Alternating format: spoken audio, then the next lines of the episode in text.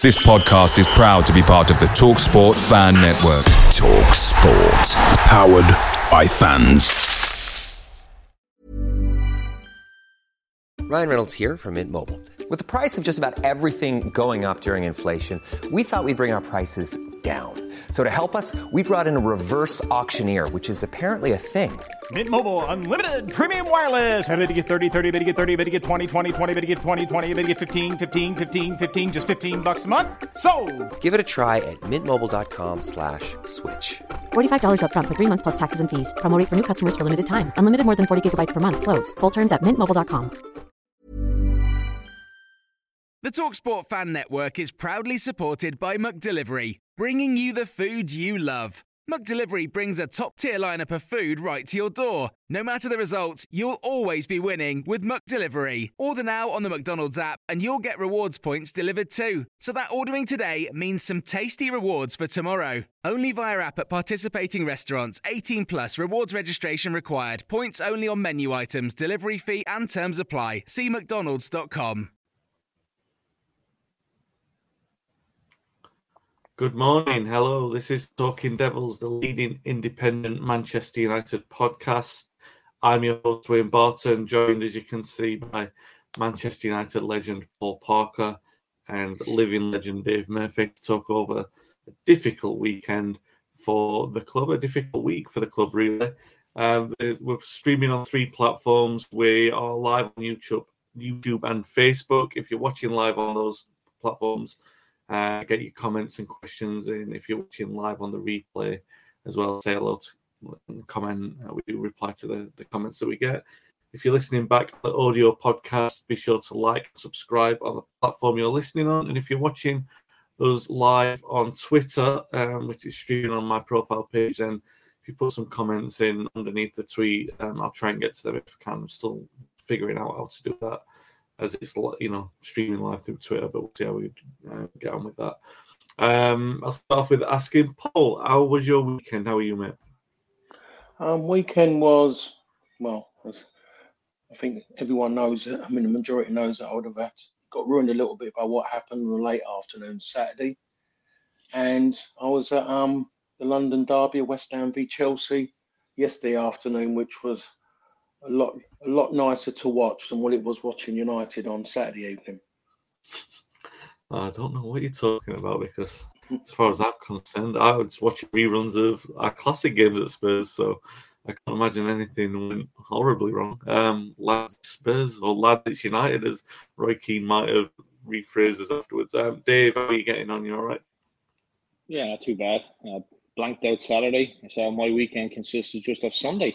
Um, so yeah, some family time, and it didn't rain here in Ireland, so we've had our summer. So that's what I Yeah. I spent my weekend having my summer. So Good. Uh, well, we'll get to um, unfortunately the the game that neither of you want to talk about. Neither do I really. I'll tell you what I did on Sunday actually, um, because I am.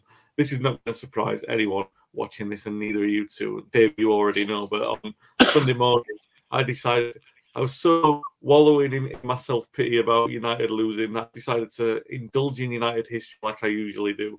I took a, a tour around northeast Manchester to the old um, stomping grounds of when we were Newton Heath. So and just after turning uh, the corner and becoming United as well. So the this um, areas of land that were formerly North Road and Bank Street, the old stadiums there, where, where they've got the plaques up in. There's one for Bank Street. There's a plaque plaque on a house, but the North Road one is on an industrial estate next to a, a police station, and I think it's Fujifilm. And some guy actually put the plaque there himself. It's not an official plaque, but um, it's there. It's publicly accessible. So I went to see them, and also um, it's either Kalon Street or Ceylon Street. I don't know. It begins with C. And we went there, and the area of land it- really weird. If you're in Manchester, go and, go and see it anyway. So it's an area of land adjacent to the railway, um, the old offices and, and sort of workshops that were there, where Newton Heath workers sort of first congregated to play football matches on this patch of it's basically just a playing field, um, which they put some goalposts on, I guess, and played their first disorganised games before they moved to North Road in 1880. And um, Bellway have built a little housing estate on there now, and they are very suspicious individuals living in those houses. if you go around with a camera, they didn't like my presence. Um, but there's also like a patch of wasteland, and I, it's probably been built on and then it's become wasteland again. But it's nice to think that there's a, a little area of, of greenery where the very first Newton Heath players played. It still exists. It's still there. You can walk on it if you wanted to take a ball and kick it around and pretend you were one of the forefathers. 150 years on, you can do that. That's how I um, spend my Sunday morning. Um, now we rewind, fast forward to present day, where we're talking about Manchester United in crisis, or not as Johnny says in the comments. He says, Morning, Wayne Paul and Dave. I don't think United are in crisis. Only two games in. We started the same last season. Uh, I, I probably sensationalized headline for the podcast. I pre- uh, appreciate that and apologize for it as well. But I'm talking about overall the club state that it's in at the moment. Is it a state of emergency? And I think I don't think it's a stretch to say that it is. There's so many things going on. Um, get to the other stuff in a moment, but we will start off with what happened at Spurs. I mean, it has been a quite underwhelming start to the season. It wasn't the greatest performance against Wolves either. These things happen though, and I, I'm speaking just for myself here. Um, when it's, you win 1 0, it's unconvincing but I justify it with the fact that we won a game, and you hope that what didn't work in that game corrects itself the weekend. Um, maybe I think I've just become so indoctrinated in doing that under Moyes and Van Gaal and Mourinho in particular, where you say, as long as we win, it doesn't matter how we play. And it really does. It's really starting to matter how we play. Um, and Paul, I know you've been a big advocate for that. Um, we did get away with it against Wolves. I thought it can't be worse than that. Unfortunately, it was. Spurs weren't brilliant, but they were better than us. We were okay in the first half, but we looked concerningly disjointed. Um, you know, we've invested heavily in that midfield and the defence at the base level. Yeah, all right, sometimes you're going to get flat performances, but I think supporters have got a right to demand or expect more than the sort of nothing reactions that we've seen too many times. And you know, in the past year, it's been Maguire or De Gea or McTominay and Fred or Martial and you say, okay, well, those players are there. It's a work in progress, and you can understand why the performance has lurched from high to low. None of those players are in the side anymore. And now, you, I'm not pointing the finger, but you're looking at the players of like the likes who, of the players who were there before, like Fernandes, like Rashford, like Shaw, and you're saying these are big season for these players who have to step up. Um, they really have a necessity to, to prove themselves immediately. They have to prove that they're United elite quality and they were being held back by the other players. And they were all disappointing Saturday. All it was all round team performance was poor.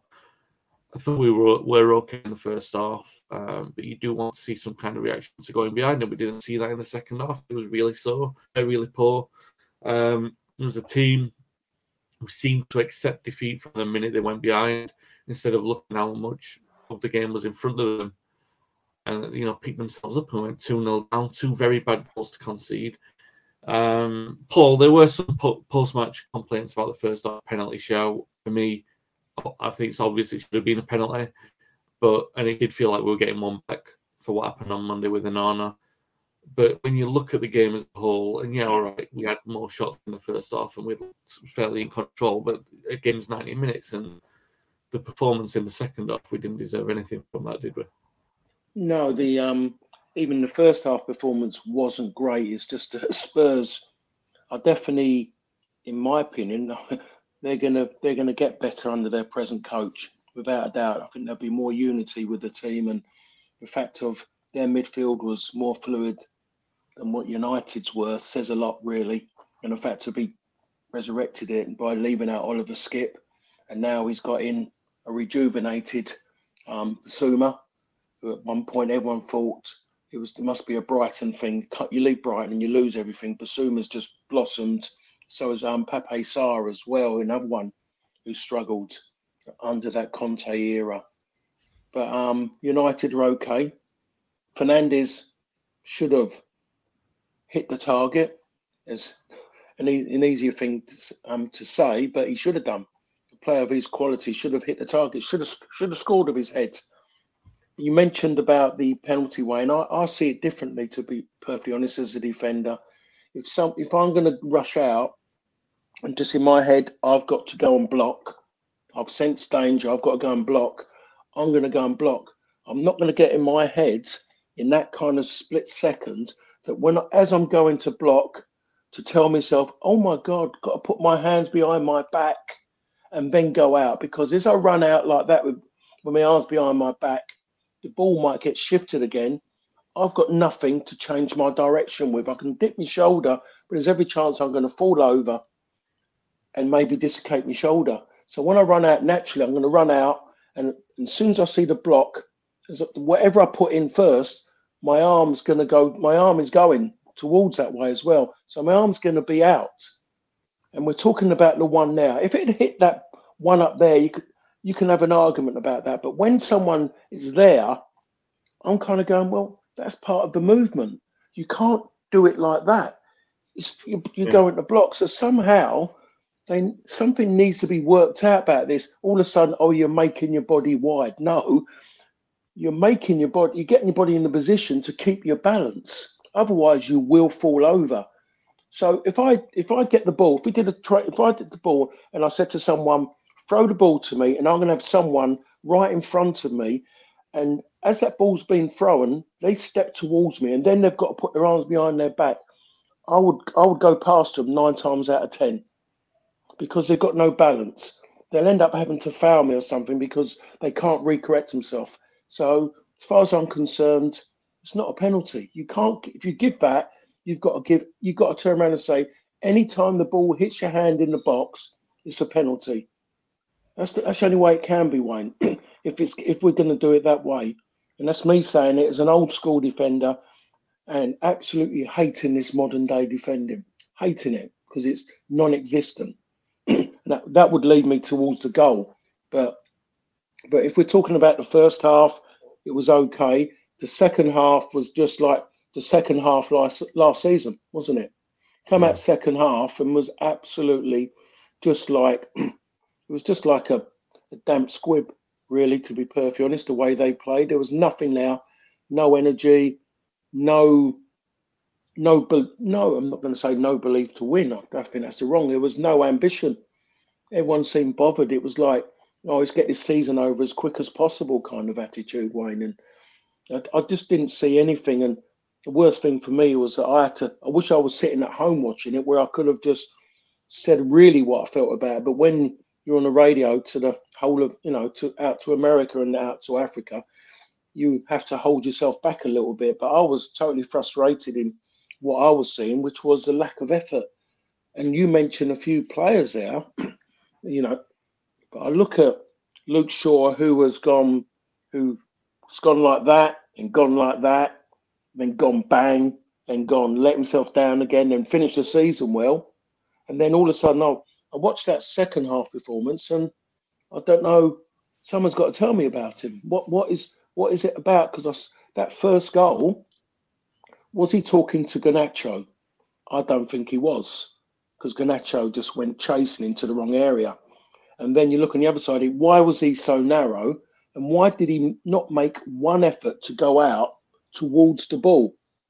And then to ask the player, what are you going to do next? The player's running a straight line. Luke Shaw's running in a straight line toward, you know, parallel with the near post, running towards the near post, not to cut the angle off, but just run two players running in a straight line. And then the ball comes in, and then Luke Shaw's just looked at it and kind of gone like, and then turned and walked away. No frustration, Nothing at all. No one has had a go at Luke Shaw for the fact of being lazy, being in the wrong position, not talking to Garnacho. Garnacho goes and stands in a hole. The player doesn't run. But because Garnacho's just stepped forward, you know, he's a young player. You can't dig him out for that. It's just absolutely just pure laziness on Luke Shaw, Shaw's part. And it's, and it's the usual suspects, really, in certain ways. I mean, I'm going to say a player and I don't care where he plays. But the one thing you do is when you play football, which is not written in, it's not written in stone, it's not in a contract, but it should be within you, within yourself, is to work hard for your teammates. Marcus Rashford works hard for him for when he's ready to, for when he's to do his little bit, which is to get the ball and dribble, dribble, dribble, give away possession, go down on the floor holding something, or just to stand there, put it, look up, look up, and then just walk back. Poor, really, really poor. People can talk about goals, but I've played with players that have, you know, they've not had that kind of maybe that kind of ability what he's got, which he doesn't really use. And but they, the one thing they do is work hard for their teammates, and if they don't, a teammate will tell them, "I don't see anybody asking him to chase back." So you've lost a player when you haven't got a ball. Um, and then you're asking Mason Mount to chase around and close people down on his own. Even Fernandes has stopped doing it in that mm. way as well. So the long and short of it, I am seeing again what I've seen over the last few seasons. And to cap it all, again, Manchester United, they give out a contract again to Marcus Rashford based on one season. Yeah. It should have been everything should have been talked about. Well, you know, we can give you that, but so and so. And if you go on this season, go and do it again. Because when you're with a top club and you're meant to be a top player, consistency comes with both of them. And you're not seeing that in Marcus Marcus Rashford. You're not seeing it in Manchester United, and you're definitely not seeing it with Marcus Rashford. Is consistency. If he scored a goal on um, Saturday, everyone would have said, "Great, he's done this and done that." But those bits in between are massive. He's just papering over cracks with goals. No goals, people say something. But if yeah. there's a goal, everyone's on the top of it, on top of it. And so I, I still wonder when Højlund is fit and he does play, and I'm quite I'm looking forward to. I think everyone is. Can Marcus Rashford produce more on the left side? And when I say say more, I mean a work ethic because I wouldn't yeah. want to see. They keep showing these heat maps. I would love to see one of Marcus Rashford, to be perfectly honest, because I'll get more heat from a Swan Vesta at this moment in time. Um, okay, so a couple of comments from Johnny. He says, respectfully, Paul, that's the law of the game at the moment. As such, was a penalty. I agree with you. The rules at the moment are awful. The handball ball rule needs seriously looking at. He agrees with Paul about Rashford. It beggars belief that players aren't breaking the necks to get back and help defend. It's the basic. It's what you do as a kid playing it's on the local park. Chasing back should be the minimum for a professional footballer. Dave, a lot to unpack from uh, what Paul was saying. I mean, I, I, agree with what he's saying with the, the body being in a natural position. I, when I'm saying that, I think it should be a penalty. I, I don't mean like meant to deliberately, but I just think that the ball sometimes defenders don't mean to do it, but the handball stopped the ball from perhaps it probably wasn't going in, but he stopped on its journey towards the goal. And in that situation, unfortunately, um, for, for him, fortunately for United, although it wasn't because we didn't get it, um, we should have got it. But the, the wider point is is really not really to do with a penalty because I don't think any of us are going to sit here and say, all right, it could have altered the pattern of the game, but really, overall, from what we saw, United didn't deserve the result and the problems that United have got, uh, they extend far beyond the, the, the penalty is not the reason why we didn't get the game. It, uh, the, you know, the win is because you look at the poor individual performances and poor collective performance. And I think for me, yeah, all right, we, we're saying Shaw and Rashford, but talking about these two players in particular because they've had such highs and such lows. And they've started the season in, in fairly low form, and it's concerning to see that.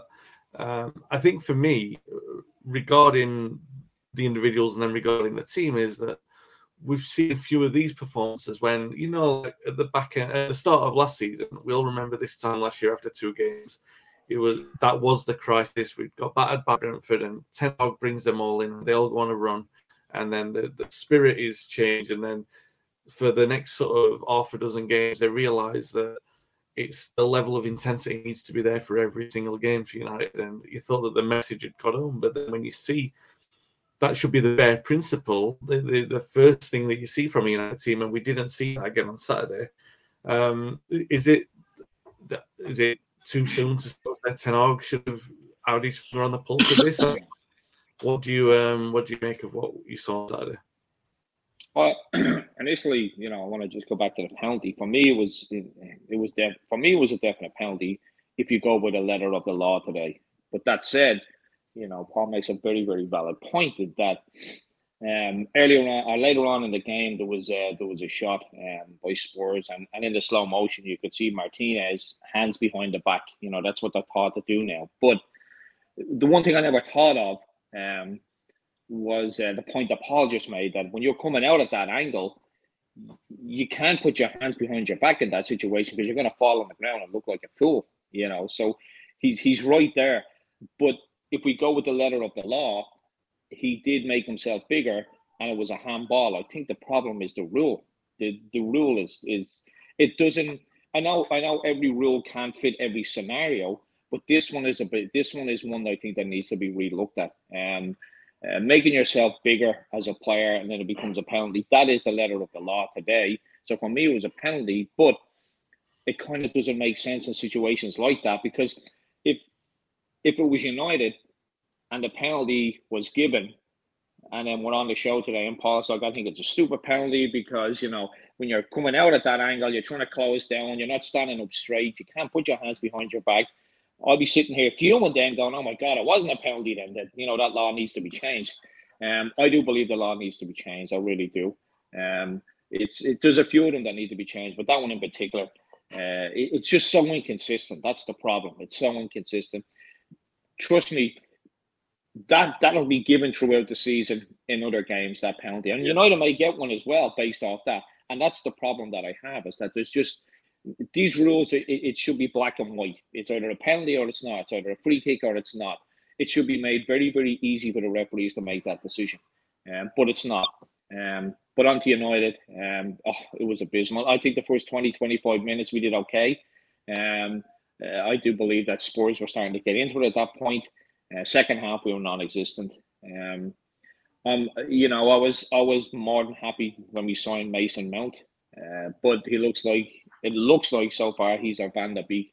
It looks like he's a very very good player that became available, and maybe you know we jumped in too soon and bought him, and, and he doesn't fit into the jigsaw because when, when him and Fernandes play, and we've only seen them in two real games, it's it's it's very disjointed. It, uh, neither of them know what they're supposed to be doing. Um, Marcus Rashford for me is is not a centre forward. I think we get the best out of him on the left. I don't even think he, you know, I read an article uh, uh, a couple of weeks back, uh, Marcus Rashford, where he was saying that he, he he he's not always a big fan of playing centre forward because he wants to be more involved in the game. Um, I mean, if, if out on the wing, he seems to be more involved in the game. But centre forward, he for me, I just don't think he's a centre forward right now. I think he should be out on the left. But we have the situation with Garnacho. You know, do if he goes on the left, he's going to drop him. So does that does that you know stop his uh, progress? It's it's a it's it's a bizarre situation for Ten Hag to be in. But honestly, I, I, I don't think I don't think Marcus Rashford um, is playing his best football when he's playing through the middle. And um, there is definitely something uh, lacking there when he plays there. Um, and I think the sooner we get Hojlund fit, um, the sooner we can push him back out onto the left. Yes, Garnacho is probably going to be the, the odd man out. But I think our biggest problem is in midfield. I, I think Mason Mount just he's he just runs around and I don't think he knows what he's doing. What or what he has to do. I don't think the instructions are clear to him. He just seems to be running around all the time.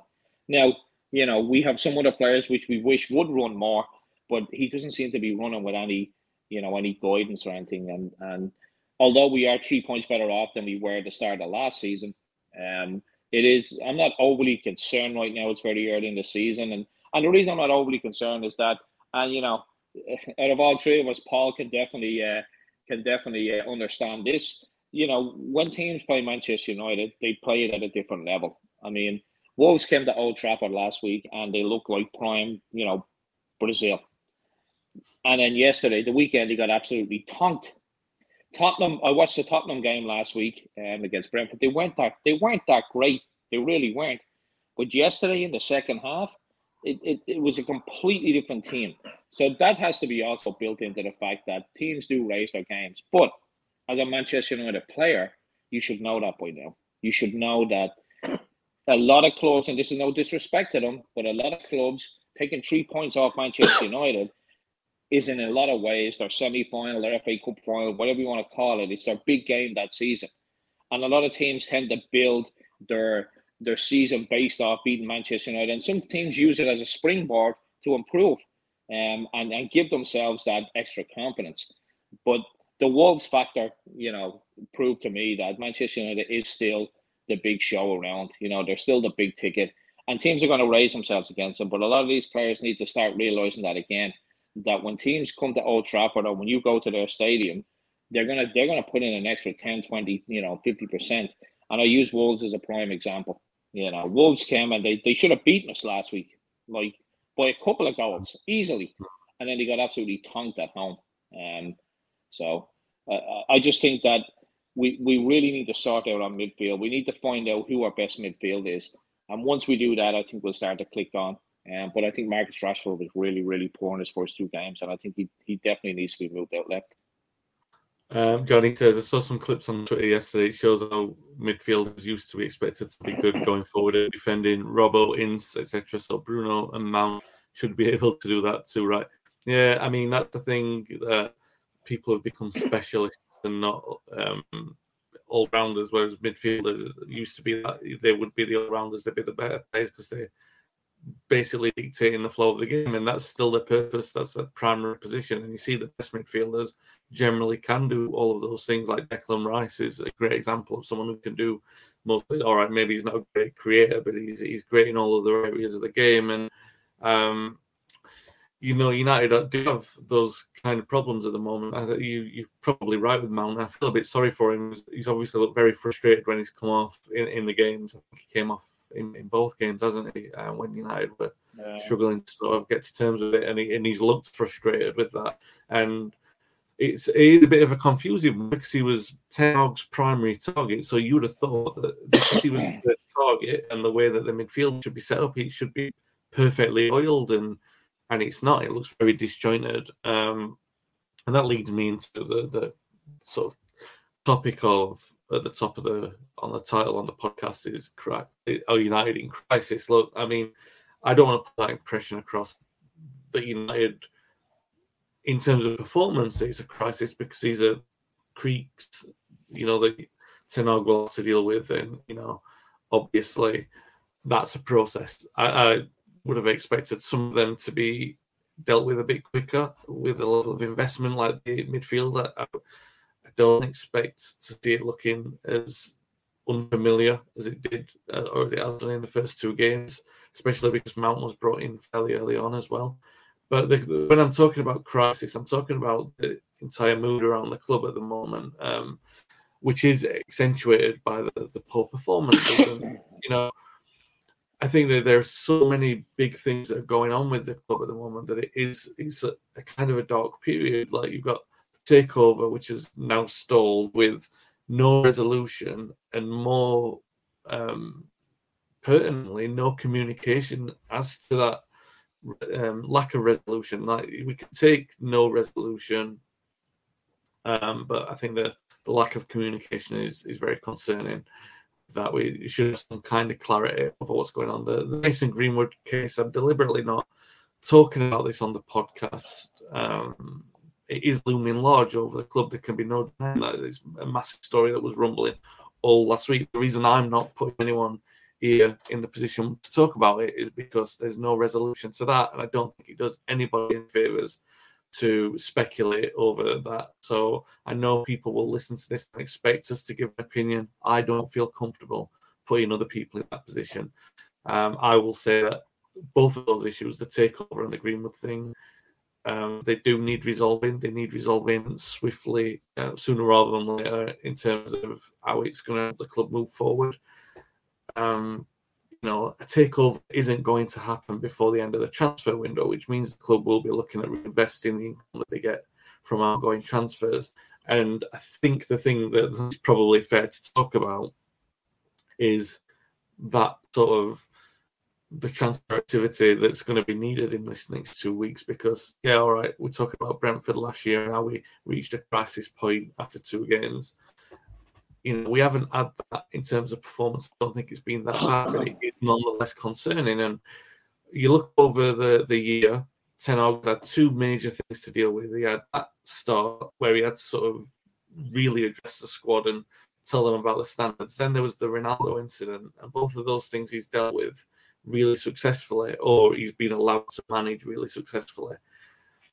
And now we're at another moment in time, and obviously there are a couple of things that he's not in control of, like the takeover, and, and he obviously has some input in the Greenwood thing. But the, these things need to be resolved in a way that, as the manager backed and has been looking strong, and in this short-term period of time, I still feel like maybe in terms of the squad building, one or two players short, and it's difficult to see how we navigate that period um, without the turnover in the transfer market. So you're looking at the likes of Maguire and McTominay, who've been linked with a move to West Ham, completing that transfer and maybe bringing in 50 million.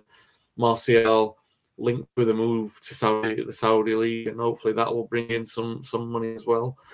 So that might free up, like, I don't know, 60 million pound or something but then you're worried about the long term nature of the, the, targets. I mean, Amrabat's been the one who's been mentioned all summer, and he's available for I think they said about thirty million pound. Um, maybe this is someone completely different when we started the season last season. Everyone was talking about De Jong. Casemiro wasn't even mentioned. Do you think, Paul? I mean, and I'm, the way that I've just you know we've talked about this and we've talked about Ten Hag having got the players that he wanted for midfield in terms of he wanted Casemiro, he got him. I know he wanted De Jong, but he wanted Mount, and he's obviously got it to, to fit that role. So, is it is it concerning that we are at this stage in the window saying? Ryan Reynolds here from Mint Mobile. With the price of just about everything going up during inflation, we thought we'd bring our prices down. So to help us, we brought in a reverse auctioneer, which is apparently a thing. Mint Mobile unlimited premium wireless. Ready to get 30, 30, bit to get 30, bit to get 20, 20, 20, bit to get 20, 20, bit to get 15, 15, 15, 15 just 15 bucks a month. So, Give it a try at mintmobile.com/switch. slash $45 up front for 3 months plus taxes and fees. Promo for new customers for limited time. Unlimited more than 40 gigabytes per month slows. Full terms at mintmobile.com. Picture the scene. All of your mates around, you've got your McNugget share boxes ready to go. Partner this with your team playing champagne football. Perfect. Order McDelivery now on the McDonald's app. There's nothing quite like a McDelivery. At participating restaurants, 18 plus serving times, delivery fee, and terms apply. See McDonald's.com. We are going to need to one to do panic signing, not panic signings in terms of the panic, but one that they were the last priorities they weren't players that we were desperate to bring in, and now we are desperate for them in order for the form to have some kind of kickstart to it. Is is that a concern to you, or do you think that it's a bit of a am I getting a little bit overreacting because of the form? I don't think you're overreacting. I mean, yes, it's only two games, but I still think there has to be a reaction to it. You can't just, you know, being United, you always have to hit the ground running people expect that. If you don't hit the ground running, then straight away you're getting what you are now. It's as simple as that. So, and people always talk about what last season and the change what happened there. Well, that's not going to happen again that way. You know, that, that moment has gone. And at the moment, United have been a kind of a, a moments kind of team in certain ways. So when it comes to it now, I look at Mason Mount and Mason Mount's kind of name was all about the fact of he come through the rank ranks at Chelsea. That's what it was about, and the, everything around him at Chelsea was all about that. You you meant you talked to him about um, Mason Mount. Of a lot of Chelsea fans they wouldn't say much different to what I've just said, but his strength is the fact of he's willing to run, he's willing to work hard. So I think rather than trying to keep him a little bit back, a little bit deep, where you know which isn't his role. If you if you watch him when he played at Chelsea, he was always running into the box, always going into the box. He was playing off of somebody. So maybe, again, I mentioned it, is that when if Højlund, when he's fit, then that might be that one, that kind of second man run off of off of the centre forward to take maybe a play player away from the from Højlund and vice versa to get someone who's always who's looking more consistently to run through rather than seeing when before we saw a lot of um, Fernandes doing that. Mason Mount has got a little bit more extra pace than Fernandes. He's got more energy than Fernandes in that way because of more his, his, his desire to keep running. because as we know, running is not about really how you know it's about how far you want to run, rather than you know how you know how much how much um how far you can run because if we all can run, but the problem is how far do we want to run, and now we're going to push ourselves harder. Mason Mount will always push through. So the problem at the moment, where last season there was a side that the midfield was better than what it has been for a long, long while. Last season it was it was great, and then you see the injury to Eriksen, and you see that little spell where Casemiro was getting a little bit me. Um, what's going to say? What's the word? Um, was going to say when he was getting the piss taken out of him by referees. Really, in theory, how it worked out with Casemiro. So those two, you, you, you lost Eriksen for quite a while. Then over a long period, a longer period of time, and Casemiro was in. And then when he come back, he was fighting to get back in again. So lost a bit of cohesion there. The team lost cohesion as well because of then Varane got out injured. And then by the time he come back and they got together again, Martinez. Do we say this? It's Martinez, isn't it? Yeah, Martinez. Right. Thank you for that. Yeah, that's that's another story from weekend. Um, so he then he gets injured at the back end of the season, and then you see how much he's missed.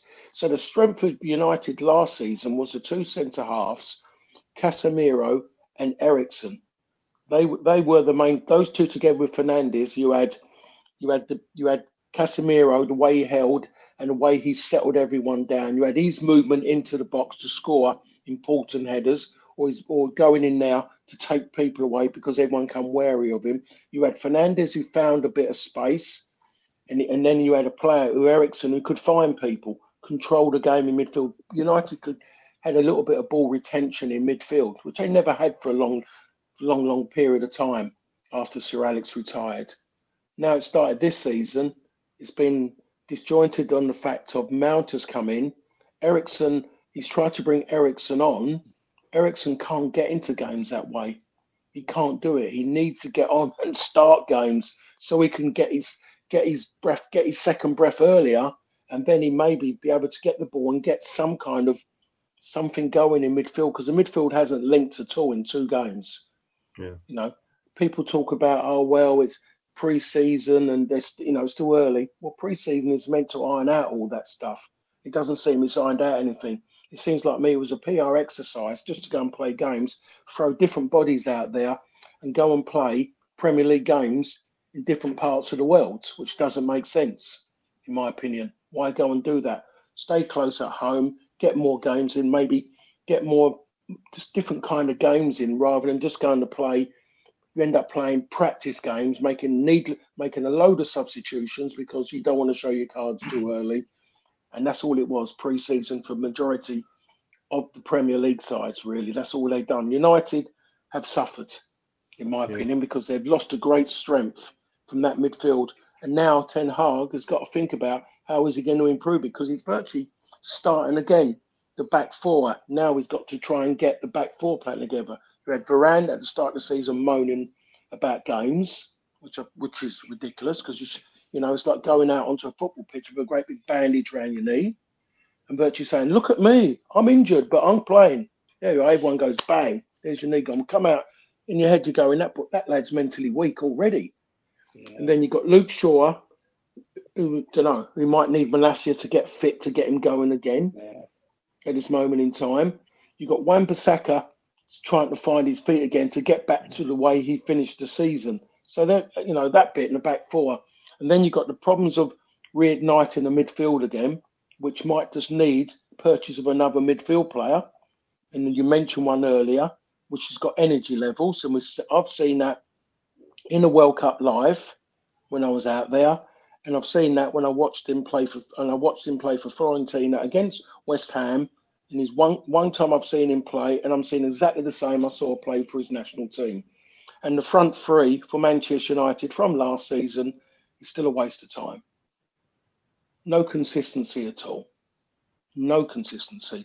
I was given that I wanted to give the benefit of doubt to Antony. I thought I was going to see something. I thought I was seeing little bits of it against Wolves. I saw some good bits, but then everything's come out in the wash at you know, at Tottenham Stadium, you know, forward slash White Hart Lane. Yeah, um, it wasn't great, and Dan makes a really good point here um, about the front line. I think it does seem to be a bit of an issue at the moment. Ball retention, he says. Um, not sure if anyone's commented on it, but the first two games, the front four have lost the ball 150 times. Uh, that to me appears to be a big on-field issue. They play well, United win. They turn over the ball often, and we have what we've seen in those two games. Um, David, it's a good point. Moving into talking about Forest. Um, against Forest it's kind of like a, I don't want to be too disrespectful because I started the season well. You know, Elanga did well for Forest Arsenal. I think he helped the goal for them, and they won the first game, the first home game against Sheffield United. So it doesn't seem quite as manic as it did um, last summer. So they might benefit from a bit of stability in the end of the season quite well. Got a couple of important wins. They'll still have Trafford as a free hit, but we've seen that liberate teams and, and United. I can see Ten Hag in, in normal times, you might think that you'd have a question over, let's say, starting Højlund. He might want to do that anyway to sort of get him some minutes, and he might, you know, might be a bit rusty. But Forest might seem like a good game to bring him in. But then he might be tempted to just stick with Rashford, Antony, and Garnacho to not want to drop them. You know, to not want to drop to be seen to be dropping Mount as well, rather than what Paul says, you're probably better off in this moment in time starting with Eriksen and introducing Mount into a winning team. You might be better off putting Mount on the right because Antony's not playing great. But then it's a, you know, Garnacho's not particularly playing great. The, the, pressure was there at the back end of last season because he was injured, and it was like bring him in and hopefully he'll make a, difference. It, it still seems to me, particularly from the first couple of games, that he's a better impact player. I've seen the sense in bringing Sancho on in both of those games, actually. Um, and, and on reflection in both those games, thinking maybe it would have been better if Sancho had started and we brought Garnacho on. Um, it, it's a difficult one. I mean, the Forest, again, without wanting to be um, condescending to them, it seems like a, a straightforward result on paper for United but it does have these complications of what to do with, with the squad, doesn't it? Like it's, it's a tricky one for Ten Hag to sort of get through, especially when he's got to try and form a message that these first two performances have, have just not been good enough. Yeah, I think, I think the one thing that we do have in Ten Hag that we didn't have in, in, in a lot of previous managers, um, other than maybe Van Gaal and at times Mourinho, is that I, I think Ten Hag is his own man. I think he if he feels you're not doing it, you're not doing it. Um, no one is undroppable. We've seen that with the whole Ronaldo situation. We've seen it throughout the you know the, the, the last year as well with players. Um, he needs to make a decision on Mason Mount, and I don't, I think he's I think he's the type of manager that it, it doesn't play on his mind that he, he spent a lot of money on Mason Mount to bring him in um, it needs to be tweaked, you know, and he's the manager of the, one of the biggest clubs in the world, and that's what he's paid very, very handsomely to do. I don't think Ten Hag has a problem with dropping players, um, and I think the time is right to do that because he has an opportunity here because he's taken Mason Mount off in the last two games. Um, that kind of normally leads to a situation whereby you have not an excuse, but you have an opportunity to actually drop the player without it being a big, massive thing. I mean, if he hadn't taken Mason Mount off in the last two games and then he drops him against, you know, Forest, well, then you'd be like, oh, what the hell's going on here? Mm-hmm. This is an ideal opportunity for him to go. It ain't working yet. We're not saying that it's never going to work, but right now we need to tweak things. Um, and I think if, if Højlund is fit, we need to be brave and start him and put Marcus Rashford back out on the left because Garnacho hasn't really been doing much out there. And maybe he you know, for me, Garnacho was always an impact player. That's when he seems to have played his best. Uh, is is that you know enough to keep him satisfied? Is that enough to progress his his progress in the team? I, I'm not too sure, but right now it's not working, and we can't work on what ifs. Um, we definitely need to bring Eriksen in. You know, when Eriksen came on the other day, he was the only one that was actually trying something. You know, uh, I'll give kudos to Bruno Fernandes for trying and trying and trying. Um, but at some point, he has to realize that maybe I shouldn't try that Hollywood pass every single time. Maybe I shouldn't try it. And um, maybe I should try the simpler ball and go from there. Um, but I, I don't believe Mason Mount needs to be taken out of the team. I think Eriksen needs to come in. We've got a lot of good players on the bench that can come in, you know, as impact players, and that's what we should be using them at right now. I mean, we go back to you know our most famous impact player, Ole Gunnar Solskjaer. You know, Ferguson used him so well. Knew when he had to start him, knew when he had to bring him on as a as a sub. We have a couple of players in our team that I feel that you know can play that role right now. Um, but the other thing I wanted to mention that, that wasn't brought up uh, yet, and maybe you're going to bring it up, was uh, you know Onana. I, I thought he was absolutely fantastic on on Saturday. Um, his distribution, his his just all around confidence. It just, I'm just hoping that that that starts to you know ooze out into the back four because we are still a little bit jittery at the back. Um, but you know that pass, that that that long that diagonal pass that he sent out to uh, um, Garnacho. I mean, come on.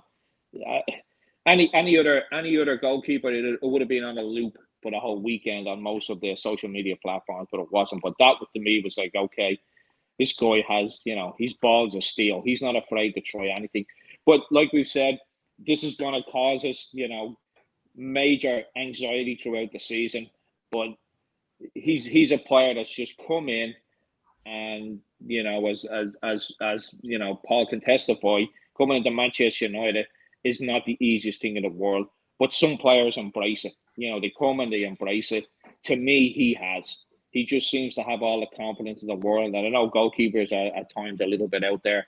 Um, but this guy has come in and he's done absolutely, for me, he's done absolutely fantastic. Forget the preseason issues. You know, that's where you iron out those problems. Um, but he, I thought he was actually fantastic on Saturday. Um, uh, but yeah, I, I do believe that we do need to, you know, to go back to the initial point. I think Mount needs to be taken out. Dan did bring up that point there where we've we've given away the ball over 150 times our front three in the first two games. That's a damning statistic. It really is. Um, and, and I'm a big Marcus Rashford fan, but I wouldn't be surprised if 70 to 80 percent of that was was through him. Um, I just don't think he feels comfortable as a centre forward. I really don't. I think he prefers to be out on the left, and it's shown. Um, yeah. I mean, in in, in uh, I mean, Paul, I don't like to always you know go backwards to you know when when uh, you know times were good at United, but have you ever been in a situation whereby after two games your front three have given the ball away 150 times?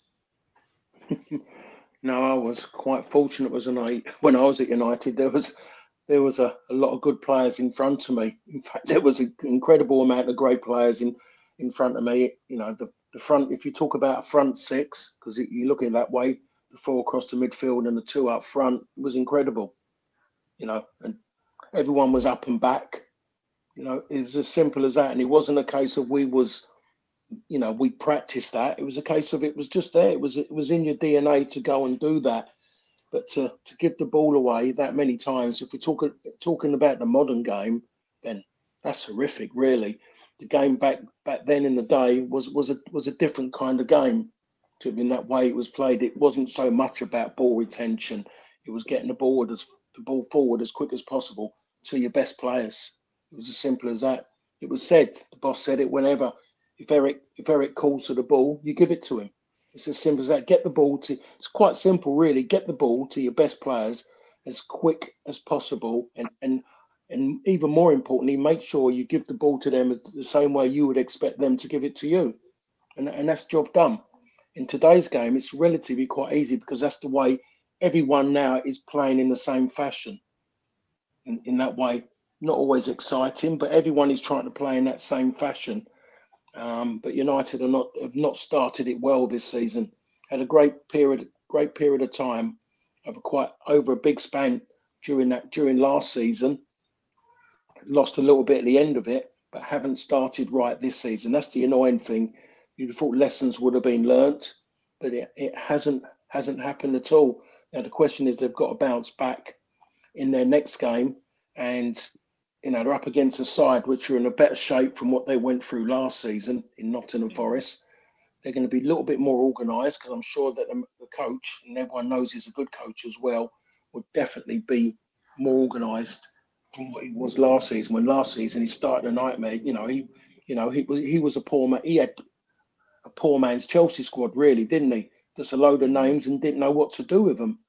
So um, there is, you know, I'm be interesting. I'm looking quite looking forward to seeing how Ten Hag is going to turn this around, but he has to be cruel to be kind. Um, I think he's made a rod for his back.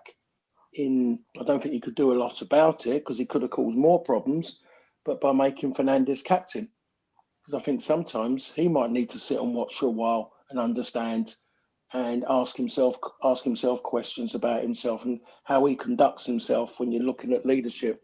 The incident where he got booked had nothing really to do with him. He'd done his bit yeah. by going to Antony and calming him down because he got booked. And then he, got in, booked himself.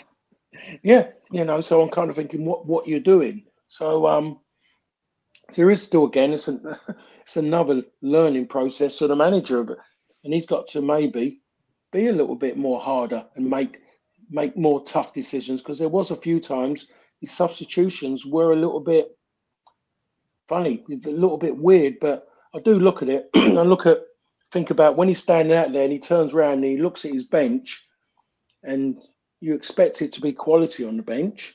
Maybe it's not the quality that you would expect of Manchester United, but he looks behind and he just he'll ask himself the question who out of them is going to really give me a hundred percent?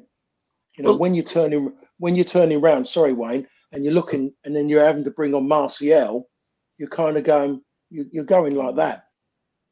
Yeah. Well, Keane made the comment in the after the game that it was like bringing on Frank Stapleton, and I, you know, it's like a color of a line really, and you can understand what he means by that because he, he's basically saying Martial should be resigned to we we should have already moved on from that uh, for for everyone's uh, benefit, really. And it, it was a good point. And I think that to me, we we was it the first podcast this season when we were all talking about the, the, scheduling of the fixture calendar, and it didn't make any sense that it'd been two, three weeks really, because there's plenty of time. Like, for example, if United were playing against Forest on Wednesday night, this kind of scenario, which I'm about to propose to you, Paul, would be feel much more natural but you've got a week building up, and it's going to look a lot more drastic because of the um, the lack of requirement or the lack of necessity to do it. So there's a week's rest, so you would presume there's no need to make any changes whatsoever. But if the game was on Wednesday, if Ten Hag went into this game against Forest and then said, "We're going to play Pellistri on the right. So I'm, just looking at Johnny's comment and I'm taking it from this. So he says, I feel Antony should be dropped for Pellistri or Sancho. Seems better through the middle at the moment. He certainly that's a fair comment. And Garnacho dropped and put Rashford on the left and try a youngster centre forward. Let's say Højlund was fit to play um, the game on Forest, and let's say it's on Wednesday.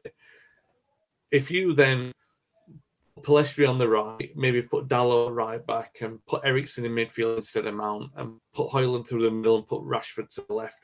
You made four or five changes there. And it's not necessarily dropping Mason Mount, it's just freshening the side up. Whereas if that happens on Saturday, a few questions might be asked. Oh, he's made six, four, four or five changes from from the um, from, the previous game because of the nature of the defeat when it didn't need to be like that. It doesn't still doesn't need to be like that because he could still make those changes. That's just the way that it will be perceived from the outside. Nonetheless, Paul, do you think that that's the way that perhaps he should do it? Maybe make those four or five changes because they're not necessarily bad ones to make. Because Pellistri probably deserves a chance, um, even if he, it's not necessarily saying Antony's playing poorly, but Pellistri deserves the minutes give him the minutes. Eriksen needs minutes, give him the minutes. Højlund obviously would need to start, and then maybe giving Dalot a chance at right back. I mean, you made those three, four or five changes, and then it's not necessarily dropping players; it's kind of rotating the squad and making the best out of it. Um, are you saying? Are you saying that with a mid? Because if there was a midweek game, is that what you're bouncing off? Yeah. Well, I mean, you make the changes anyway. Make the changes hmm. anyway, but I'm just talking about the outside reception to that. Like, so if it, yeah. if the game was played on Wednesday, then people wouldn't be saying, "Oh, he's, he's dropped Mount, he's done this, he's done that." But with a week's build up, yeah, there's no need to rest anyone. There's no need to yeah. rotate. They'll be saying yeah. he's dropped Antony, he's dropped Mount, that kind of thing. Yeah. Um. And my first, I mean, my bit is that if I was Ten Hag, I'd be worried because he's put everything in to get Mount. I'd be worried about doing that, really making that decision on on him straight away. because I've just his feeling of coming up where he's come from and just how it affects him to suddenly being put into that position of being left out and how that could affect him in that sense. That bit that bit will concern me, but that's the manager's choice. He's got to make that decision.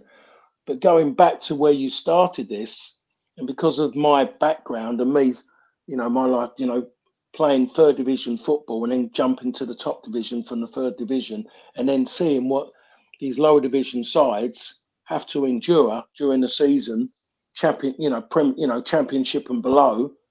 You know, I, where was I last week? I was at, I was at Queens Park Rangers last week. I was working at Rangers v Norwich. So as soon as they played on the Saturday, on the Wednesday night, yeah, it was Wednesday. They're playing they're playing the game against Norwich in the League Cup, and then they played Saturday as well. Uh, so you're talking about two, three midweeks in the Premier League. They keep on about why don't they play a game in it? Why don't they do it early? Everyone just had a pre-season to get themselves going. What is it? What's wrong in actually putting the game in there? Especially maybe the sides that are in the Champions League to give it to put a game in there. It's as simple as that. And it's going too far now. They keep moaning later on. Do your work early, and then you'll have you'll have space to jig later on. You'll be able to then the Premier League could suddenly go. Someone has a someone has a whinge up about it. More than likely, it'll be Klopp when things ain't going right for him. He'd want he'd want it. I'll tell you what. Shut up and have that, and we'll make it easier for you. Now, will you leave us alone, please, Mister Klopp? You know, you know what is wrong with playing? You know, Saturday, Tuesday, or Saturday, Wednesday. I really don't understand it. And again, you know, me having my little mini rant about how the game has got soft. It's amazing. We was doing it, paid well, but we was just giving games and we played. No manager moaned, no players ever moaned, but now they're given more money in the game and off off the pitch as well, and they want they, want to play less minutes for it. What a life that is now to be able to do that, and then you can moan about it on social media and you get all these idiots who jump on any bandwagon to back them because they're worried worried about offending anybody. But no one no one backs the man who works in the factory. No one backs the people who work in the offices and having to go through mental bits of working in office to back them to get more money because they're having to work longer hours. But we've got to back footballers now because they're they're tired and their bodies they're putting their bodies in the line because of because of the fact that Premier League are asking them to play more game, body on the line. Well, the line isn't too bad. Even then, you look at it here, you go, "I've had enough of this in the Premier League. I'm going to jump on the jump on the plane and go and play in Saudi, and get more money and play less minutes. Not too bad." So that's my little rant over about that. But the long and short of it, if the game was on Wednesday, what you've said there is absolutely spot on. No one would talk about it, without a doubt. They'll, they'll, they'll go past them because they say he's resting and whatever. But because it's a there's a long period of time between, it'll be a bit, it'll be another inquiry into Manchester United. Any other team do it, there wouldn't be a story. Yeah. Um, I just want to. Oh, sorry, Wayne. I just want to jump in there, but it, it's such a simple fix, and Paul mentioned on the very first show. Um, it, you front load. That's what you do. This is when the players are at their, their fittest and is when it's at their highest peak. You front load the games it's ridiculous. It's ridiculous that we come we go into April and and you know clubs are having to stretch out the seven days to try and fit in three games or in some cases four games. I mean, there was that time United played two games two days in a row. I mean, it's been going on for decades now, and it makes absolutely no sense. And now, correct me if I'm wrong, do we still have the Christmas break just after Christmas where they, they shut it down for a couple of weeks, or is that gone? In February, yeah. Is that so? I mean, it, it, that just makes no sense at all either. It's like front load it all. And then if you want to give that break in February, okay, you've already played three or four games at that stage of the season than you did the previous season because you're front loaded. There's absolutely zero reason for not front loading games. And and it, it you know like like like Paul said, it just that's when the players are at, are at their fittest, and that's when the, you know that's when you're not going to get those little niggling injuries. You're going to get them at the end of the season. You know, that's when that's when most teams lose their better players. Now, obviously, you know we've had a few ACLs in the past few weeks. Um, for me, I think it's just coincidental. Um, but if you front load this this season, and think about it, we would have been four games in if we had a, if we had to play two midweek games. Four games in right now. Instead, we're two games in and we're going to be chasing our tails. And the most successful teams are the ones that suffer the most because they play the most games. If we had a front load a lot of them games, um, we wouldn't be having this situation later on in the season. I'm a big fan of the League Cup. I'm a huge fan of the FA Cup. I don't think any of them need to be rejigged. What needs to be rejigged is the Premier League. That's what needs to be rejigged, not these cup competitions. These cup competitions are the lifeblood for a lot of these clubs in the lower divisions. They don't need to be rejigged. Nothing of that needs to be rejigged. The Premier League needs to be rejigged. They're not going to do what would what would ultimately, you know, reduce games, and that is reduce teams because the rule is every single club has to vote yes. You're not going to get no disrespect. You're not going to get the likes of Sheffield United, Nottingham Forest, clubs like that. You know, Southampton when they're up. they're not going to vote. Oh yeah, yeah, we want to reduce it to 18 teams. They're not taking that risk. Not a chance. So the FA need to step up and they need to actually say, okay, all these weeks where we have an empty Wednesday, we're going to throw a game in there. And trust me, by Christmas, we'll be six to eight games. Well, maybe six games. Eight's probably a bit much. Six games more down the road than we normally are. And then you won't have this absolute fixture mess at the end of the year. It's a simple fix. It really is. Um, have you quite finished, guys? I'm done. I'm done. Are you sure? Got it all off? All, right. all out? Let's let's move on. Let's move on. By the way, Uh, this was no, Paul's let- suggestion. I was just jumping on the back of it, so you know. I, I'm glad that you both enjoyed Monday morning's therapy session, but um, we are coming to an hour and I go off the clock, um, 11 o'clock. So, um, yeah, really appreciate your time this this morning, guys. If you've watched the, the pod live on YouTube, um, feel free to subscribe and like. It really helps the channel. Share on social platforms as well. Really, really appreciate that. If you've listened back on the audio podcast and, and you've enjoyed Paul and Dave ranting. I mean, I never rant, so I don't know why these guys just suddenly decided to do that for the last 15 minutes. But yeah, is what it is. If you've enjoyed it, you can review us on on, on the um, audio platform you're listening on as well. We'll be back next week. In fact, I'll be back on Friday night with um, Phil and hopefully Lee will be joining us for the first time this season. Maybe even Dave, if he if he can be bothered, because he'll be he'll be with me. So um, maybe he'll just send me to do it by myself. Um, we shall see.